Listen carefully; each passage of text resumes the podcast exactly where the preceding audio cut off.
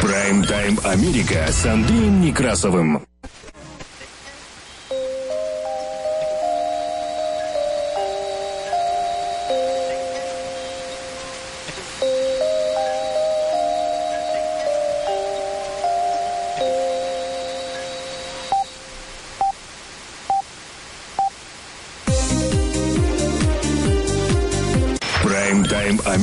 С Андреем Некрасовым. Добрый день. Работает служба информации медиацентра. Вас приветствует студия за пультом и у микрофона Андрей Некрасов. Как обычно, мы открываем выпуск последних известий, краткая сводка новостей этого часа. Оставайтесь с нами.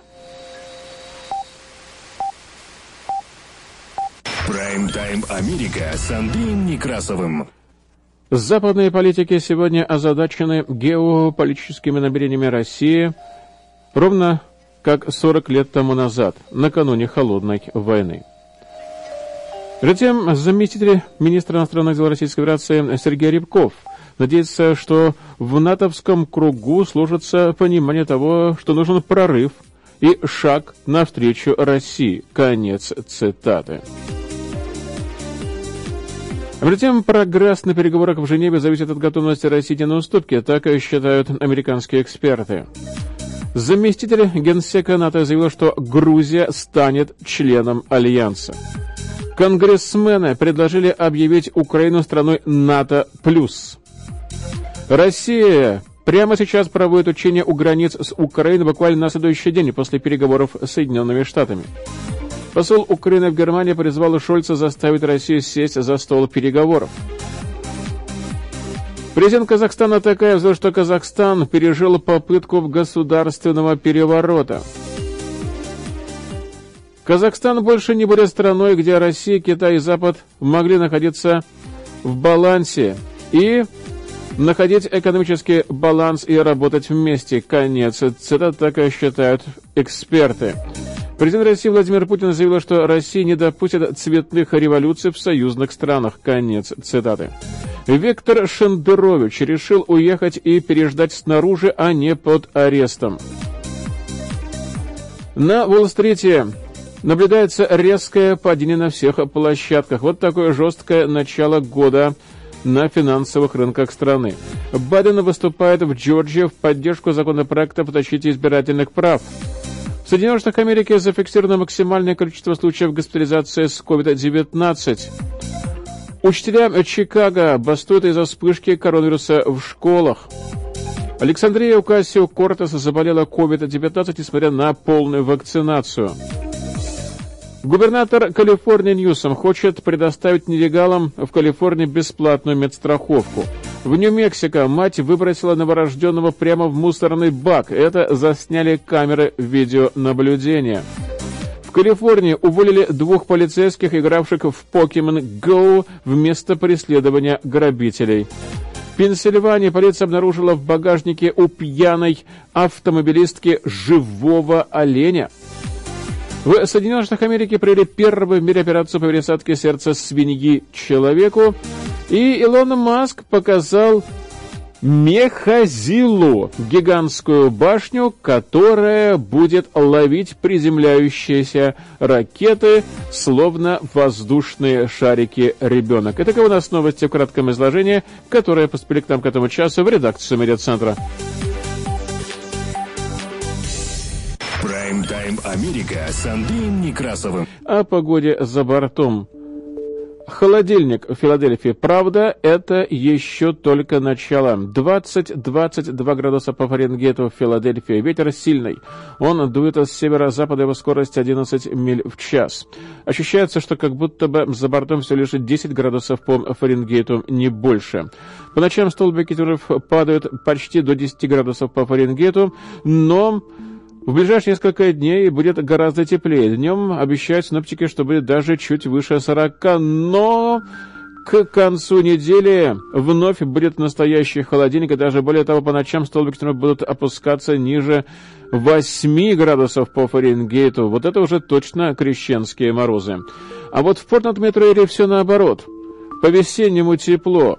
60 градусов по Фаренгейту обещают на этой неделе, но в среднем будет где-то чуть выше 50 градусов по Фаренгейту днем, а по ночам будет так, как в Филадельфии не снилось даже днем. 45 градусов по Фаренгейту. Прайм-тайм Америка с Андреем Некрасовым. Работая службы информации медиацентра нас можно слушать на частоте 1040 АМ в аналоговом и в цифровом режимах HD в штатах Орегон и Вашингтон, где нас также можно принимать на радио KBSF-LP на частоте 100,7 FM. На востоке Соединенных Штатов Америки слушайте нас в Филадельфии, штате Пенсильвания, на радио WHIILP на частоте 106,5 FM.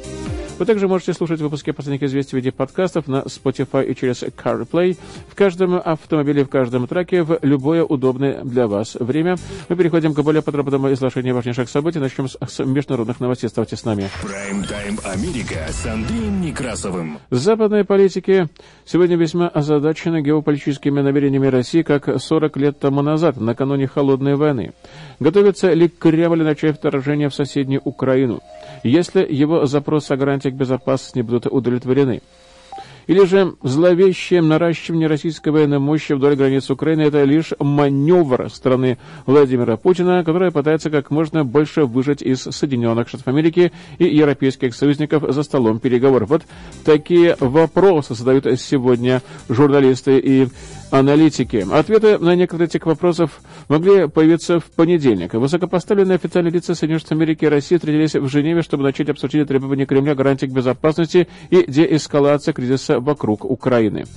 Около 80 назад западные политики точно так же пытались расшифровать намерения тогдашнего советского лидера Иосифа Сталина, наследие которого активно реабилитирует президент России Владимир Путин. Феврале 1948 года высокопоставленный сотрудник британской разведки Гай Лидл в своем дневнике сетовал, как трудно понять, планирует ли советская Россия военную агрессию. В то время как Кремль заявлял о мирных намерениях и называл свои маневры стратегически оборонительными, Лидл писал, что действия СССР напоминают политику подготовки к агрессии, поэтому у западных держав не было иного выбора, кроме как готовиться к худшему и сохранять бдительность. Всего две недели спустя действовавшие под руководством Кремля коммунисты установили контроль над Чехословакией. Потеря последней восточноевропейской демократии завершила раздел Европы, погрузив две половины континента в состояние холодной войны, которая продлилась четыре десятилетия. Сегодня политики расходятся в оценках намерений Путина и спорят о том, чем вызвано наращивание военной мощи на границах Украины. Авантюризмом или чувством незащищенности? Оправдано оно или нет? Некоторые западные дипломаты опасаются, что Путин намерен провалить переговоры, чтобы у него был предлог вторгнуться в Украину, повторив сценарий 2014 года, когда Россия аннексировала Крымский полуостров и захватила большую часть региона Донбасса на востоке Украины. Кроме того, идет активное обсуждение мер, которые могли бы удержать Путина от военных действий в Украине. Хотя все члены НАТО и Несколько не входящих в альянс европейских стран вслед за Соединенных Штатов Америки предопределяют серьезных последствий такого шага. Риторика союзников различается. Некоторые западные лидеры высказываются жестче, чем высказываются другие. Новый канцлер Германии Олаф Шольц, который хочет лично встретиться с Путиным в конце этого месяца, рассуждает о перезагрузке отношений с Москвой, выражает стремление к новому старту, хотя он и предупредил о серьезных последствиях нападения России на Украину. Президент Финляндии Саули Ниисте в своих публичных выступлениях придерживается гораздо более жесткого подхода, решительно отставив право своей страны на вступление в НАТО и категорически отвергает требования России о прекращении приема новых членов в Альянс. Швеция, которая не является членом НАТО, но развивает военное сотрудничество с блоком, также возмущена требованиями Москвы о прекращении дальнейшего расширения НАТО. Министр иностранных дел Ан Линде подчеркнула, что Москва не имеет права диктовать, какие страны могут присоединиться к трансатлантическому военному союзу, а какие нет. Не Россия должна решать, можем ли мы вступить в НАТО или не можем. Конец цитаты, так заявила она. Преддверии назначенных на эту неделю официальных переговорах представители НАТО назвали требования России невыполнимыми и бесперспективами. Требования включают отказ от дальнейшего расширения НАТО и сворачивания военного присутствия Альянса в семи из восьми бывших советских государств-сателлитов в Центральной Европе, которые волнами присоединялись к Западному альянсу с 1999 года. Кремль также настаивает на выводе американского тактического ядерного оружия из Европы, но не предлагает никаких ответных ограничений на свой арсенал тактических ракет. После двухсторонних американо-российских переговоров в Женеве, на которых американскую делегацию возглавляют высокопоставленные представители Госдепартамента, состоятся переговоры Совета России, НАТО в Брюсселе и встречи Организации по безопасности и сотрудничеству в Европе и в Вене. Путин по-прежнему настроен вести диалог обо всей будущей архи архитектуре безопасности Европы, а западные державы пытаются ограничить масштабы дискуссии. Министр иностранных дел России Сергей Лавров предостерег против ведения бесконечных дискуссий, которыми Запад славится. Конец цитаты. Президент России Владимир Путин также дал понять, что не готов к затягиванию переговоров. Будут бесконечно болтать, бесконечно говорить о необходимости ведения переговоров и при этом ничего не делать. Конец цитаты. Так сказал он недавно, выступая по российскому телевидению.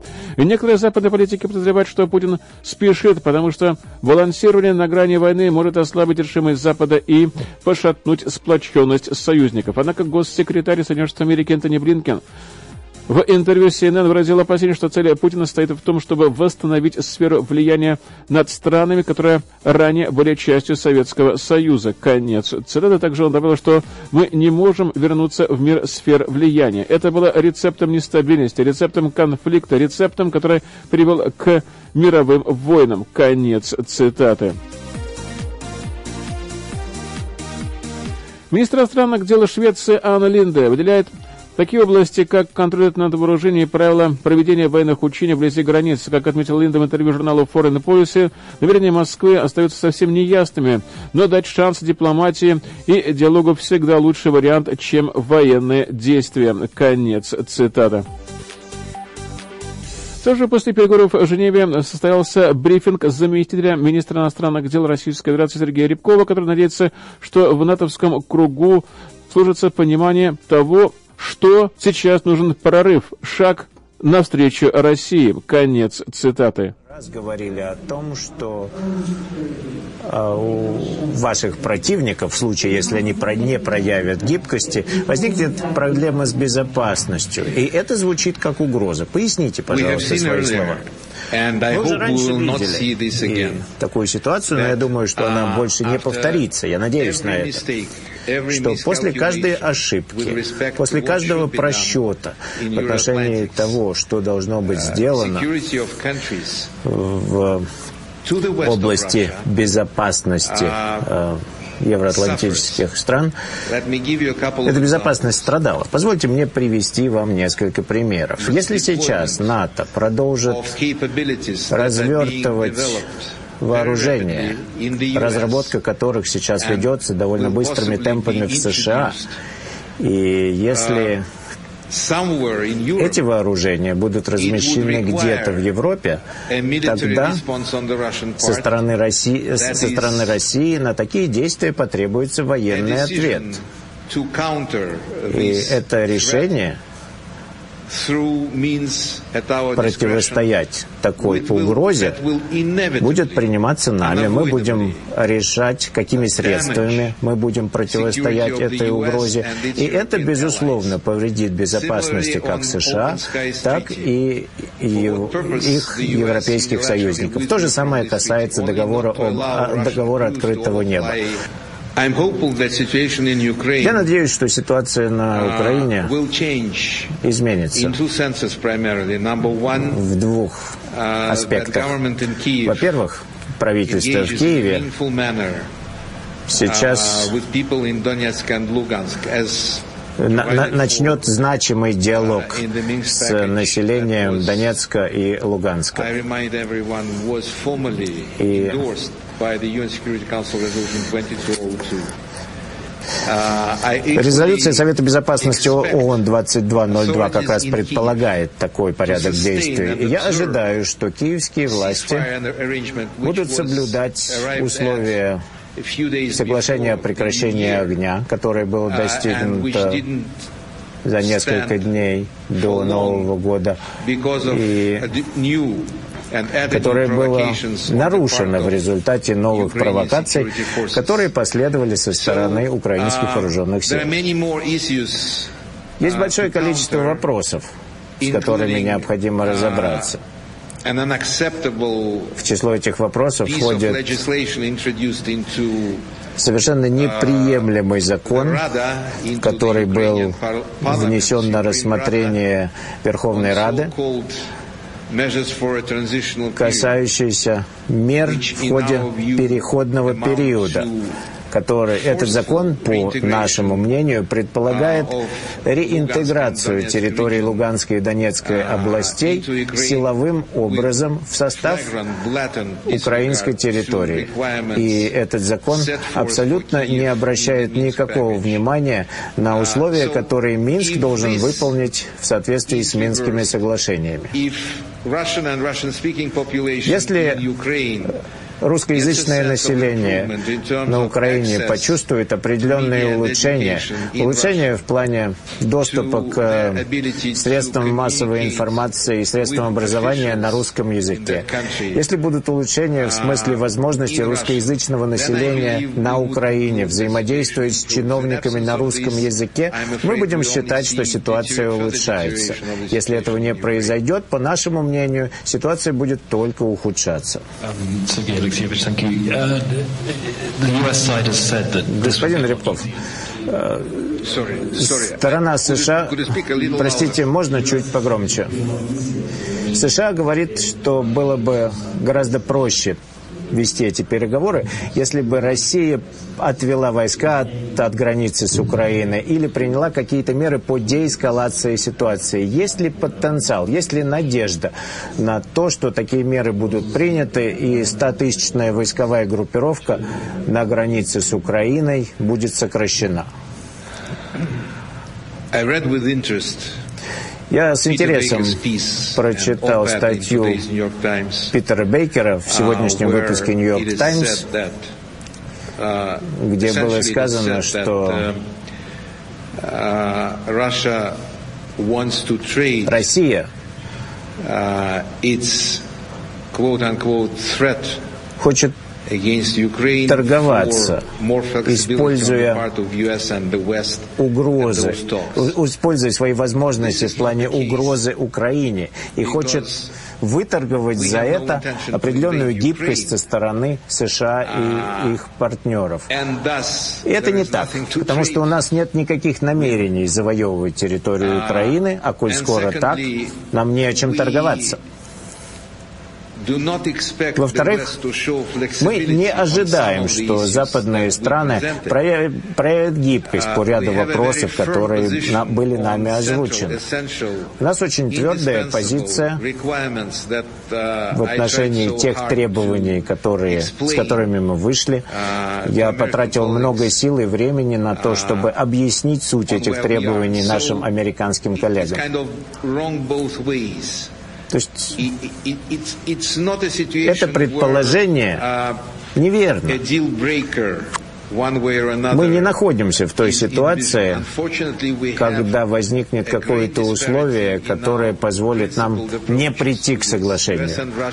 У России и у США разные подходы к этим вопросам. Эти подходы неравнозначны. Зачастую и у США, и у России противоположные взгляды на те меры, которые должны быть приняты. И есть такие вопросы, по которым мы можем добиться определенного успеха и продолжать обмениваться мнениями в дальнейшем. Но это будет возможно только в том случае, если мы найдем решение касаемо предоставления юридически значимых гарантий по дальнейшему нераспространению НАТО. Большое спасибо. Я тоже хотел бы задать вопрос по-английски. Вы говорили о том, что по определенным вопросам не было достигнуто никакого прогресса. А Соединенные Штаты говорят, что существует возможность введения новых санкций против России. И э, и нет такого вопроса, скажем так, не, планирует, а, не планируется обсуждать вопрос о не вступлении Украины в НАТО. Этот вопрос, скажем так, не предполагается его обсуждение. Как прошли ваши, um, как прошла ваша встреча, как прошел этот разговор с учетом того, что, возможно, никакого прогресса не было? Uh, я не думаю, что вы ожидаете, что я скажу больше, чем то, что вот именно в этой области у нас возникают наибольшие трения с Соединенными Штатами. Соединенные Штаты Америки заявляют, что ни у России, ни у любого другого государства не должно быть никаких возражений по таким вопросам. Но мы подчеркиваем, что для нас это является вопросом крайней важности. Очень важно, чтобы Украина никогда в будущем не могла войти в состав НАТО. И на Мадридском саммите НАТО мы хотели бы, чтобы формула, принятая Бухарестским саммитом в 2008 году, была бы отозвана была бы отозвана и заменена на формулу, которую я сейчас предлагаю, на формулировку, которую я предлагаю. Ни Украина, ни Грузия не должны стать членами Североатлантического альянса. Нам надоело проводить такие переговоры, в которых наши позиции истолковываются недолжным образом. Нам надоело вести переговоры за закрытыми дверями.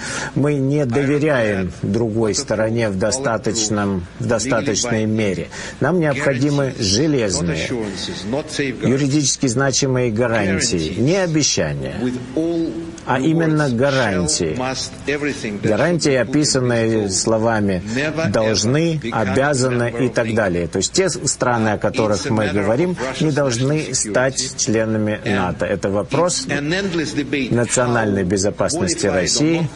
И да, можно говорить о том, могут страны или не могут страны э, менять параметры безопасности. И мы считаем, что эти, эти разговоры закончены. Хватит. Сегодня я несколько минут зачитывал цитаты из разных документов перед лицом американской делегации. Я объяснял нашу позицию по Бухарестскому меморандуму. Я объяснял, почему мы считаем, что Наша позиция обоснована. Почему ситуация в настоящий момент настолько взрывоопасна и настолько тяжела, что мы не можем позволить ждать, мы не можем позволить себе дальше ждать, пока этот вопрос будет решен. Президент России Владимир Путин говорил, что мы не можем отступить. У нас просто нет больше места для отступления. Этот вопрос должен быть решен. Прайм-тайм Америка с Андреем Некрасовым. Думаю, что это были отрывки из э, брифинга заместителя министра иностранных дел Российской Федерации Сергея Рябкова, которые остались на специальном брифинге в Женеве сразу же после переговоров. А мы продолжаем выпуск последних известий. НАТО обещает, что Грузия вступит в Североатлантический альянс и что третья сторона не будет решать вопрос атлантической интеграции Грузии. Согласно сообщению, распространенному грузинским МИДом, об этом 10 января заявил заместитель генерального секретаря НАТО Мирча Джоаны в телефонном разговоре с грузинским министром иностранных дел Давидом Залкалиани. Я цитирую. Заместитель генсека НАТО отметила, что Представленные предложения Российской Федерации в связи с так называемыми гарантиями безопасности охватывают положение, которое противоречит фундаментальным принципам и ценностям НАТО, а также и то, что недопустимыми являются подобные попытки вмешательства во внешние дела и политику безопасности суверенных государств со стороны третьих стран. Также заместитель Генсека подтвердил непоколебимую приверженность к решению саммита в Букаресте, что Грузия станет членом НАТО. Конец цитаты. Говорится в официальном сообщении МИДа Грузии. Прайм-тайм Америка с Андреем Некрасовым. Группа республиканских конгрессменов намерена внести законопроект, объявляющий Украину страной НАТО+, плюс и инициирующий проверку целесообразности объявления России государством-спонсором терроризма. Я цитирую. У дипломатии мало шансов на успех, если не подходить к ней с позиции силы. Конец. Цитата так заявил ведущий республиканец в Комитете Палаты представителей по международным делам Майкл Маккол, который является главным спонсором законопроекта. Я цитирую. Владимир Путин должен принять к сведению, что Конгресс не потерпит восстановления сферы влияния России и не допустит отказа от Украины и других наших союзников и партнеров по НАТО в Центральной и Восточной Европе. Конец цитаты, так и добавил он. Законопроект обеспечит Украине военную и дипломатическую поддержку, в которой она нуждается сейчас в условиях наращивания российской военной мощи у ее границ. Он также предполагает привлечение президента России Владимира Путина к ответственности за агрессию через немедленное введение санкций против газопровода «Северный поток-2», чтобы он так и не был введен в эксплуатацию вообще. Законопроект также определяет Украину как страну НАТО+, чтобы обеспечить ускоренное рассмотрение вопросов о продаже некоторых американских оборонных товаров и услуг Украине. Документ отвергает предложение России о введении моратория на развертывание в Европе ракет средней дальности наземного базирования требует, чтобы Соединенные Штаты Америки официально определили, является ли Россия государством-спонсором терроризма. Кроме того, он предусматривает выделение 155 миллионов долларов Радио «Свободная Европа», Радио «Свобода» на борьбу с российской дезинформацией и информационными операциями в странах бывшего СССР на 2022 год. С авторами законопроекта выступили члены Палаты представителей Майкл Роджерс, Майкл Тернер и Элис Стефаник. Прайм-тайм Америка с Андреем Некрасовым. А тем временем Россия уже прямо сейчас проводит учения с боевой стрельбой и танками вблизи границы с Украиной, одновременно дав достаточно пессимистическую оценку перспектив переговоров с Соединенными Штатами, которые, как надеется Вашингтон, устранят возможную угрозу вторжения в Украину. Но буквально следующий день после американо-российских переговоров в Женеве Минобороны Российской Федерации заявила, что примерно 3000 военнослужащих приступили к боевой подготовке в четырех регионах на юго-западе России. Пресс-секретарь Кремля Дмитрий Песков заявил, что позитивные оценки заслуживает характер состоявшихся переговоров, которые были открытыми, субстантивными и прямыми. Конец цитаты. При этом он подчеркнул, что Россия хочет быстрых результатов. Каких-то четких дедлайнов здесь нет. И, конечно, никто их не ставит. Есть только позиция России, что нас не устроит бесконечное затягивание процесса. Конец цитаты, так сказал он. Прайм-тайм Америка с Андреем Некрасовым. Казахстан. В понедельник объявлен в Казахстане днем траура по погибшим в ходе протестов из-за двухкратного подорожания сжиженного газа, охвативших страну 2 января, и во время внеочередной встречи лидеров страны ДКБ, которая состоялась накануне в виртуальном режиме, президент Касым Жомар Такаев заявил, что в Казахстане произошла попытка государственного переворота. Тогда как российский президент Владимир Путин особо подчеркнул, что события имели признаки цветной революции. Он призывает власти Казахстана и митингующих воздержаться от насилия. В Алматы и в других крупных городах Казахстана Акции протеста, как сообщается, полностью прекратились, и в знак траура по погибшим во время столкновений повсеместно были приспущены государственные флаги. При этом власти Казахстана заявляют, что контртеррористическая операция еще не окончена. Я цитирую. В настоящее время в Республике Казахстан продолжается проведение контртеррористической операции. Она будет продолжена до полного уничтожения террористов и восстановления конституционного порядка в Республике Казахстан. Конец цитаты так заявил заместитель министра обороны Казахстана Су Султан Камиладдинов. Эксперты и журналисты продолжают искать причины и делать предположения о последствиях массовых протестов в Казахстане. 10 января встреча экспертов состоялась на площадке Института изучения Европы, России и Евразии университета Джорджа Вашингтона. Мархат Шарпежан, журналист радио «Свобода», проработавший несколько лет в Казахстане, считает, что заявление президента Касыма Жамарта Такаева о том, что протесты были организованы зарубежными исламскими террористами и исламистскими группировками, не выдерживает критики. 20 тысяч террористов из-за границы. Это число, которое вызывает улыбку у любого здравомыслящего человека, который хотя бы служил в армии. С другой стороны, очевидно, что протестующие, которые приехали из бедных регионов, были поддержаны некоторыми организованными группами, контролируемыми правительством и спецслужбами, что традиционно советских времен, когда КГБ организовывал провокации, направленные на дискредитацию возникающих протестов. Это своего рода перетягивание каната между Такаевым и другими казахскими элитами. Конец цитаты. Косвенно об этом же говорит и тот факт, что продолжает Шерпижан, что до сих пор для подлинно, для подлинно неизвестно, где вообще сейчас находится Назарбаев. Его никто не видел, и достоверно неизвестно вообще, что с ним происходит. В Казахстане есть своя история таинственных исчезновений людей. Так, Шерпижан вспоминает о бывшем мэре Алматы Заманбеке Нуркадилове, который критиковал действующие власти, был один мертвым в 2005 году с двумя пулями в сердце и одной в голове, что было объявлено самоубийством.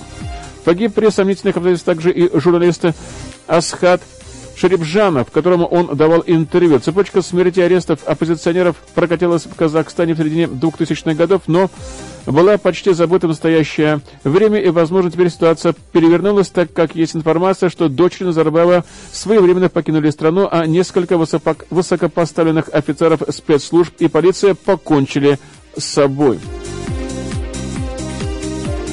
Тем временем президент России Владимир Путин заявил, что он не допустит свержения союзных Москве правительств в результате так называемых цветных революций, имея в виду серию народных восстаний, потрясших некоторые бывшие советские республики. И в ходе онлайн-конференции лидеров стран Организации договора о коллективной безопасности ОДКБ, в которую ведущую роль играет Россия, Путин возложил ответственность на беспорядки в Казахстане на прошлой неделе на деструктивные внутренние и внешние силы. Я Цитирую. «Конечно, мы понимаем, что события в Казахстане не первая и далеко не последняя попытка вмешательства извне во внутренние дела наших государств». Конец. Цитата так заявил российский лидер. Власти Казахстана сообщили, что среди 164 погибших во время протестов на прошлой неделе была четырехлетняя девочка. Сообщается о задержании 5800 человек. Демонстрации, напомню, были вызваны повышением цен на топливо, но переросли в более широкий протест против авторитарного правления в стране. Прайм-тайм Америка с Андреем Некрасовым. Писатель-сатирик, драматург Виктор Шендерович объявил о своем решении дождаться лучших времен в России, находясь снаружи. Куда именно уехал Шендерович не уточняется, но по некоторым данным он находится сейчас в Израиле.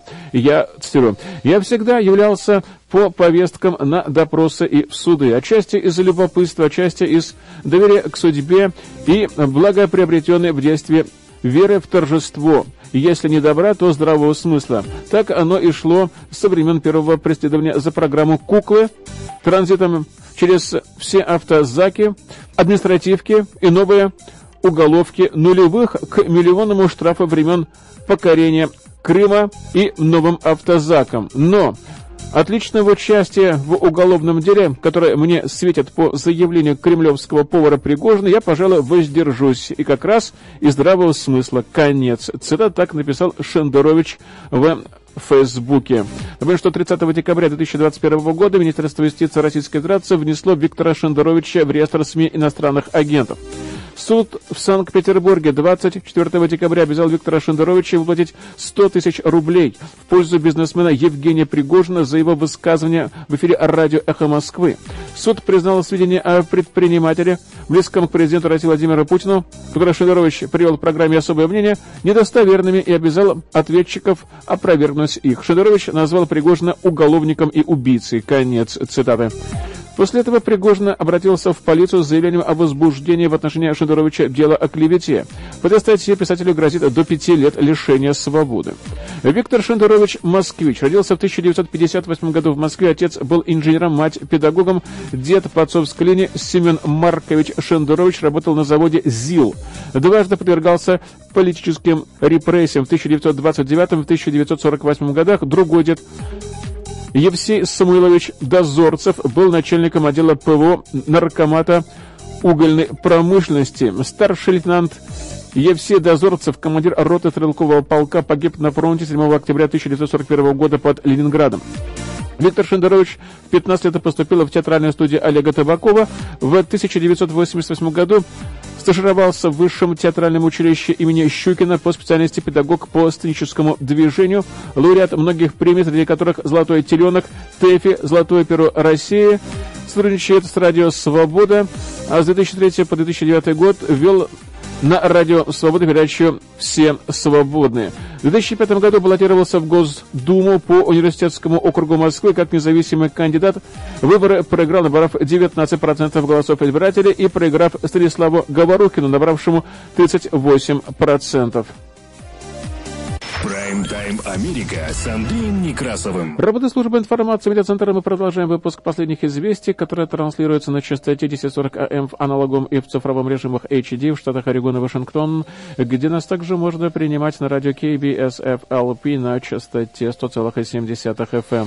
На востоке Соединенных Штатов Америки слушайте нас в Филадельфии, в штате Пенсильвания, на радио WHIILP на частоте 106,5 FM. Также можете слушать выпуски последних известий в виде подкастов на Spotify через CarPlay в каждом автомобиле, в каждом треке. Мы продолжаем выпуск последних известий, переходим к финансовым новостям.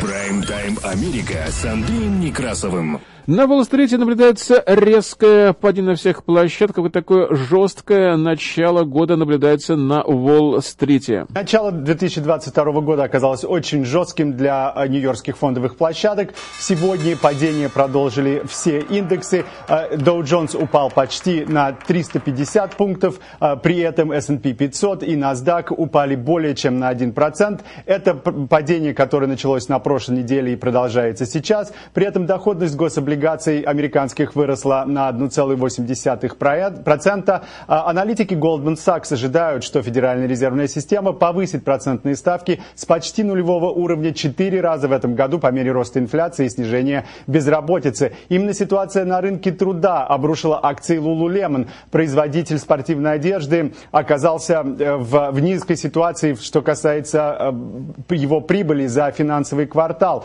Компания винит в этом нехватку персонала и сокращение часов работы магазинов, которые были вызваны ростом заболевания COVID в США из-за штамма омикрон. Акции Lululemon потеряли более 7%. При этом производитель такой домашней обуви, как Crocs, э, заявил, что продажи за 2021 год в конце концов вырастут примерно на 67% по сравнению с 2020 годом. Э, компания заявила, что в условиях сложной глобальной э, ситуации с поставками все-таки компании удалось выиграть и вырасти вырасти. Э, продажи на фоне целого года вырастут приблизительно на 42%.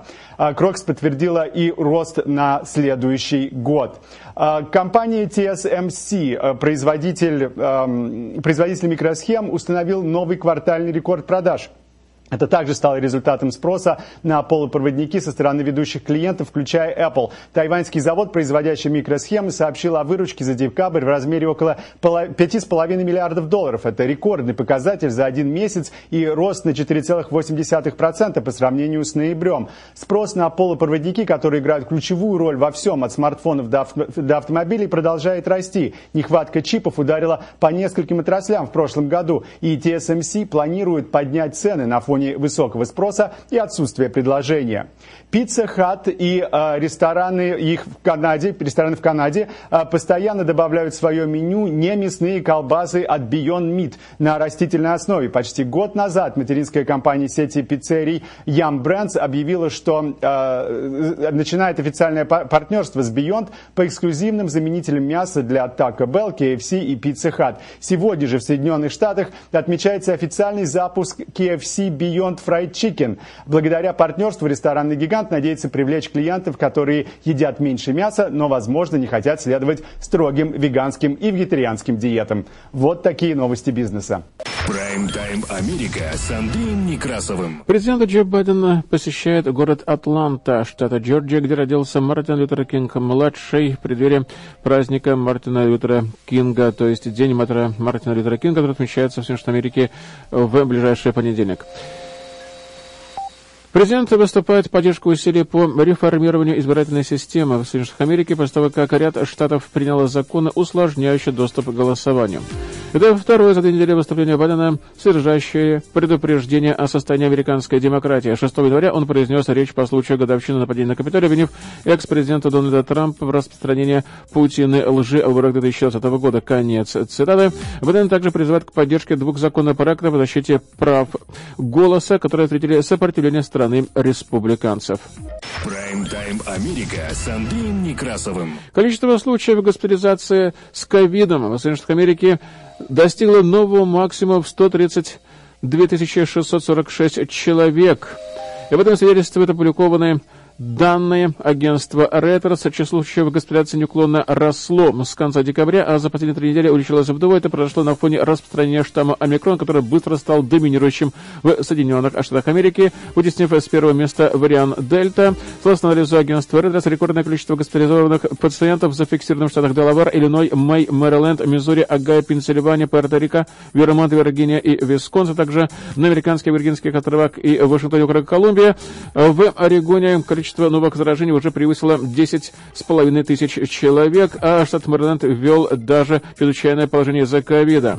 Школа Чикаго в штате Иллиной, третья по размеру образовательная система у нас в стране, с началом новой недели остались закрытыми по причине забастовки, начатой на прошлом Чикагским профсоюзом учителей. Судя по всему, учителя требуют, чтобы вновь было онлайн-образование. Или в штате Иллинойс был установлен антирекорд – 44 тысячи зараженных за одни сутки. Профсоюз школьных учителей Чикаго в этой связи объявил забастовку. Учителя добиваются, чтобы с наступлением Нового года преподавание было удаленным, пока муниципалитет и департамент образования не усилят санитарные меры в школах и пока не будет подписан новый трудовой договор. Профсоюзные лидеры указывают на то, что из-за скачка числа заболевших и посещаемость занятий и выход преподавателей на работу в декабре сильно пострадали.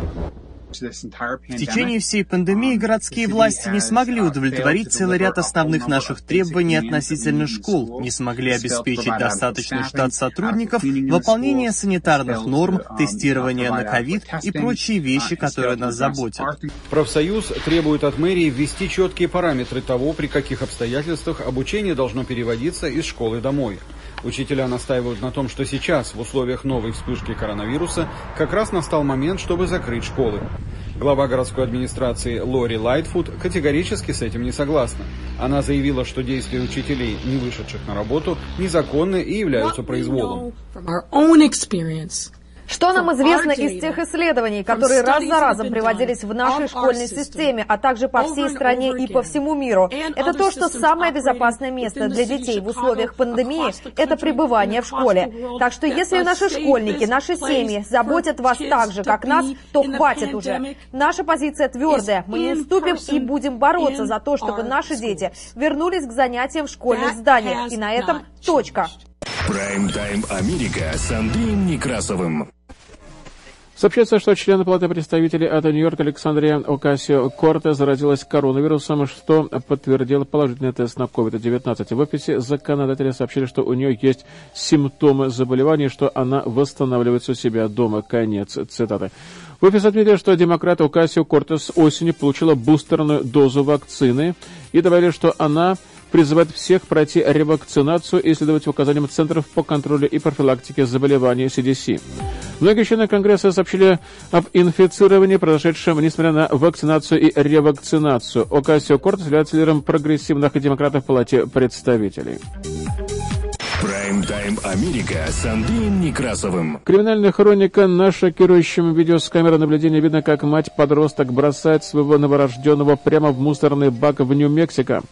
Через несколько часов ребенок был найден, слава богу, живым, сообщает Нью-Йорк Пост.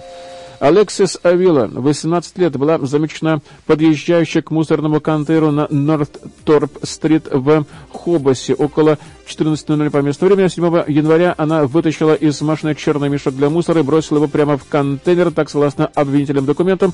Шесть часов спустя было замечено, как трое человек рылись в мусорном контейнере, достали пакет, заглянули внутрь и обнаружили ребенка. Женщина быстро закутывает новорожденного и относит ребенка в грузовик, поскольку мужчина, по всей видимости, на тот момент звонил властям. Мужчина, который нашел ребенка, сказал полиции, что он, его девушка и еще один друг рылись в мусорных баках, когда им показалось, что они услышали плач, доносящийся из одного из пакетов, согласно уголовному делу.